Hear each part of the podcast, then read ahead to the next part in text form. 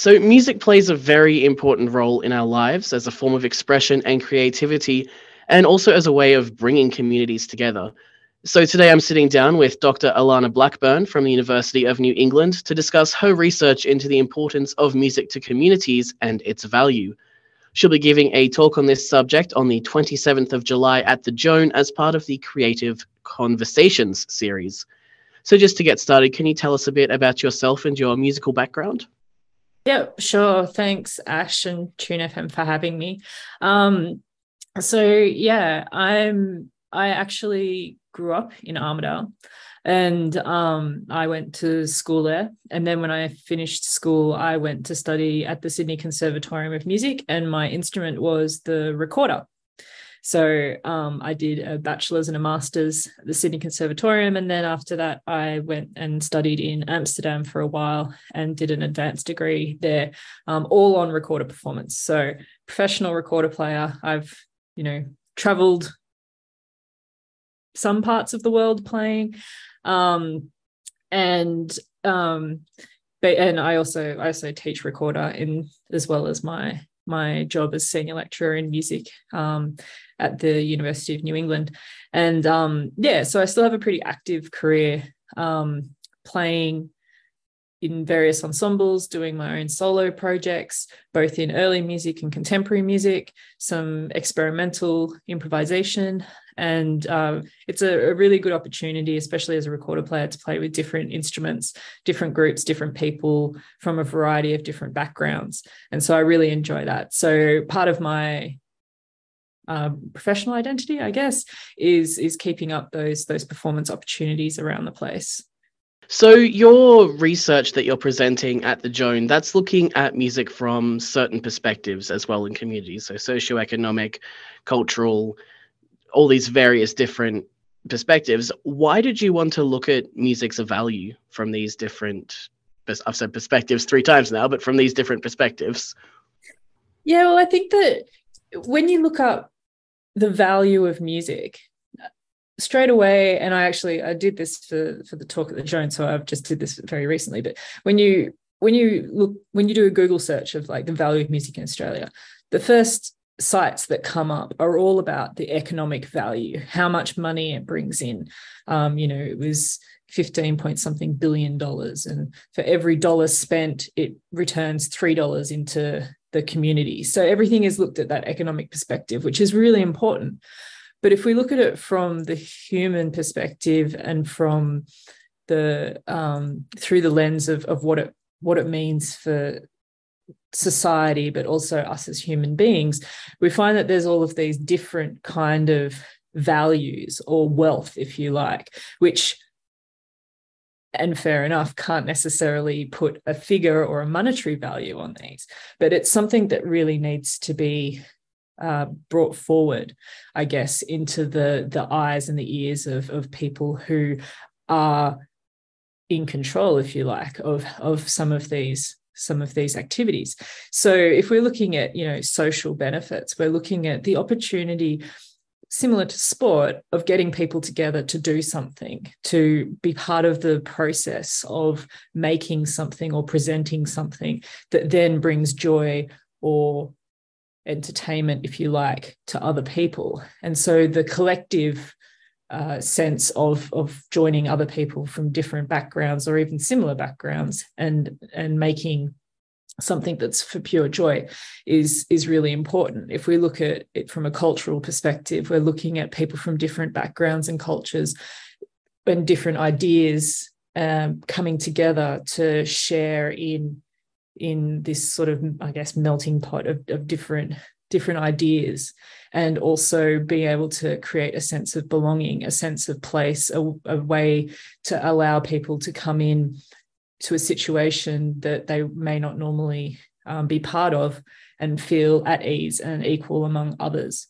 And then if we look at also moving into kind of, you know, environmental uh, issues as well. I mean, the arts are a way to tell stories, the arts are a way to advocate for certain things in a safe place, forward thinking to think about our future, to think about, you know, be able to outplay scenarios or tell stories of the of the future um, in a place that's creative that allows people to think outside the box. So it has all of these different as you say perspectives or elements to it um, which music can allow people to express or um, be part of that that isn't just necessarily that pure economic value that may be placed having said that, the other way of looking at it from an economic point of view is also, and I'm not an economist, I have to put that out there, um, is also as looking at not just the the money that it may return on investment, let's say,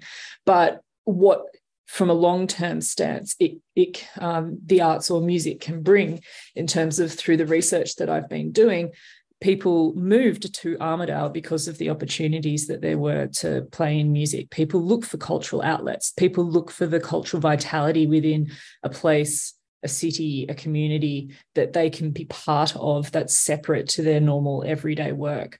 So, in terms of um, community growth, economic growth, this is another another outlet that can easily be overlooked.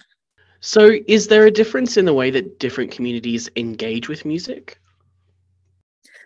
I have to say that my research is sort of at its infant stage in terms of I've only really been looking at um, our region, um, but also from maybe like an Australian perspective in terms of what we do. Um, there are certainly various forms of music making out there from a number of different cultures um, and traditions. And I think that um, we see those cultures having having worked. I'm part of a, a, um, a research group, which is a number of academics from different universities called the Regional Music Research Group. And one of the researchers on that group uh, looks at migrant music. And so she's looking at the way that they um, come into communities or build their own communities through music. So I think that there's definitely opportunities for um, different ways of engaging, um, but also, as I say, bringing bringing cultures together. Uh, there was a project which unfortunately didn't come together because of COVID in 2020, but I was involved in a project that was looking at um, joining with the the local Yazidi group and creating um, opportunities for them to to play and perform and present uh, music from from their culture, but also by combining with um, other other music, Western music, and things like that. So I think that different communities do certainly engage in music in different ways.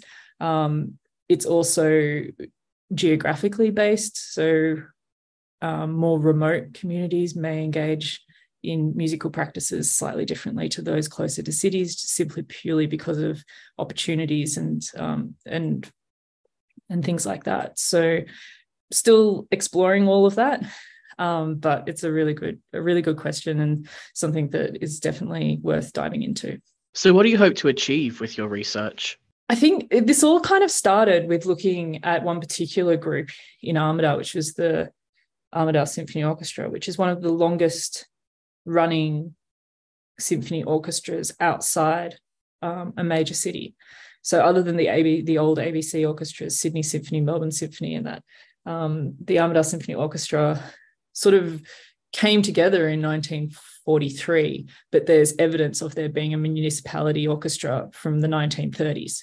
So Armidale in itself has had this really strong um, musical and cultural uh, history and it still is. And i really wanted to dive into that to find out why that's the case and how has it been sustained and how can we sustain it into the future in the hope that other communities would would be able to maybe you know learn something from that as particularly people who are trying to get things off the ground. Um, what what are the sort of processes and things that they may need in order to to start up something that involves people in the community uh, and then not not that I think I'm going to get this far, but I think it is something that can then be taken further up the chain in terms of government and policy and why these things are important and why people need to support the arts in particular because it means so much more to so many more people than than the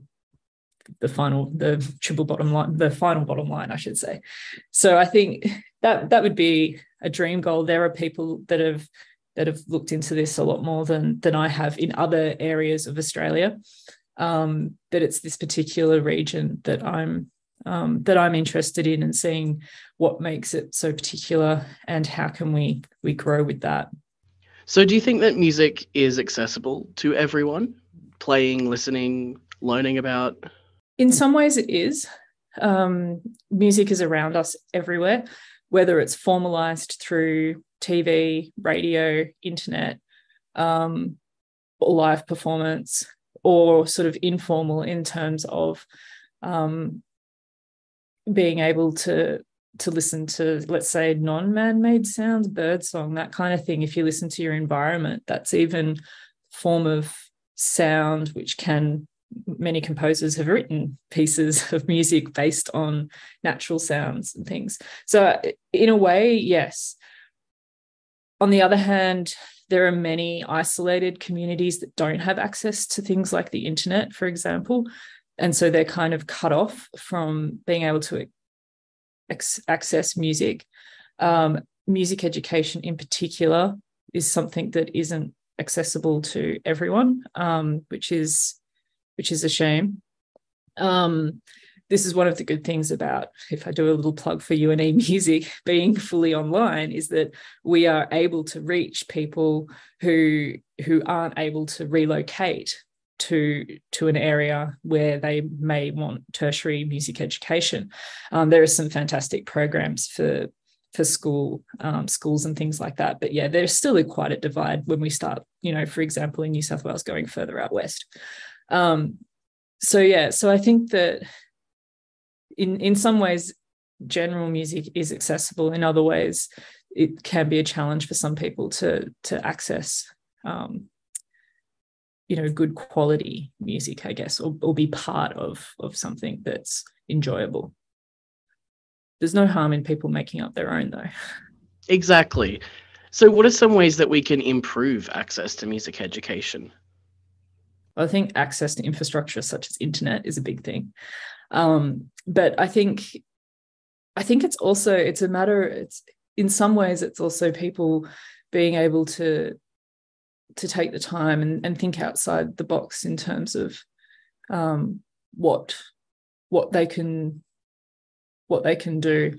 I think um, it's really tricky actually having not I have to say not lived out in a place where things are a little bit less accessible. I think that the in terms of inclusivity and accessibility um, in in less isolated areas, I think that there are a lot more opportunities and there are a lot more programs that are opening up for people to be able to be part of that. And I think that some of the more um, general kind of programs, for example, um, you know, pub choirs or um, you know drumming circles things like that are things that that anyone can be involved in. You don't have to be musical you know you just get up and and sing a, a, johnny farnham song or something with people in the pub. And this is these are ways that people can engage with music so going into the final section as well. But um but in a non-threatening way i think there's i've got a, a really great example um i've just recently come back from amsterdam where I was um, judging a recorder competition and I was having dinner at this restaurant. And as I walked out of the restaurant, there were about 30 people with headphones on dancing. And um, and we sort of went over and we were kind of like, what's going on? And this person gestured to say, you know, do you want to listen? I'm like, yeah, absolutely. And it was a free, random, silent disco outside a tram stop in the middle of well, it wasn't even really in the middle of the city, on the fringe of the city. And um, and everyone just had a great time. They were just listening and dancing and, you know, didn't even have to uh, connect or like communicate with anyone. You're just sort of in your own little world. And it's, it's those kind of things, thinking outside the box, where people can be involved in music, listen to music, enjoy music without it costing money, without it being in a, you know, a stuffy concert hall where people are afraid to sit in silence or they're not quite sure of the protocol um, or if they don't want to go to a live music venue you know there are ways that we can make it more accessible without having these formal con- constructs um, which i know there are a lot of people looking at alternatives so that more people can enjoy or take part in musical activities so, what are some other ways that people can engage with music in their community? You've mentioned the silent disco, the pub choir, drumming circles. You know, how how do you go about starting this up? That's a good question. You got to find really, really dedicated people. I think one of the secrets to success in the research that I did about, I interviewed a whole heap of people from um, Armidale and New England region, and it it really takes a group of, of dedicated people who understand the benefits and this sort of even altruistic idea of of putting their time and effort into something that that makes other people feel good and there'd be no other kind of reasons for that. And i think it's really it's really this outside the box thinking trying to think beyond what we're used to looking for um, you know abandoned spaces that that can be used for performances. There's i mean a local theatre company in Armidale used an old um, car garage as a as a small theatre you know those kind of things but they all do come with needing some support from local councils and other organizations government organizations or um, other venues to be able to make that possible because we you know these kind of activities do need spaces. They don't need expensive spaces, but they do need places that people can gather together. And I think that some of the red tape involved in in making that and, and possible um, is is like a huge hindrance in in making this kind of movement grow. So I guess my final question is how can music bring people together? Well, I think in so many different ways. I think people are scared. People people always worry about, oh, you know, I don't want to do this because I don't have a musical bone in my body, or I'm tone deaf, or um, you know, I can't hold a note. And I, I it's not it's not about that. you know, it's really an opportunity to to be amongst different people. One of the participants in my research, they say that that when they when they play with their their group, they're an amateur musician. They've got a professional job, um, and they they come weekly to rehearsals with this ensemble, and they were saying that they love the fact that ego goes out the window, and no matter your hierarchy within your your professional job you know whether you're a manager or whether you're a cleaner or whether you're you know it doesn't matter. You're coming together on the same level and that is just purely to get together to make music. So i think that um, some of these other you know community events in turn like as i mentioned pub choir drumming circles things like that. You know they don't require any skill. It's just a matter of getting in and and having a go. And i think that's the that's the real take home message. I think that if people want to have that sort of sense of belonging meet new people social cohesion that kind of thing is just to to get involved. It can be scary but definitely pay off pay off in the end i'm sure will your talk at the joan be streamed? Can people access that afterwards if they're interested? No it's just a live event. Yeah. So where could people find more about your research if they're interested? Uh, yeah, so um, I do have some publications. So on my staff webpage, there are links to publications there. Um, and hopefully, in the sort of in the pipeline, there's maybe maybe um, an opportunity where I might present some of this um, locally in Armidale, which we will record. So yeah, that sounds fantastic. So there should be an opportunity then to um, yeah, to have it a little bit more public. Yeah. Well, thank you so much for sitting down and talking to us today, and best of luck with the talk tomorrow. My pleasure. Thank you so much.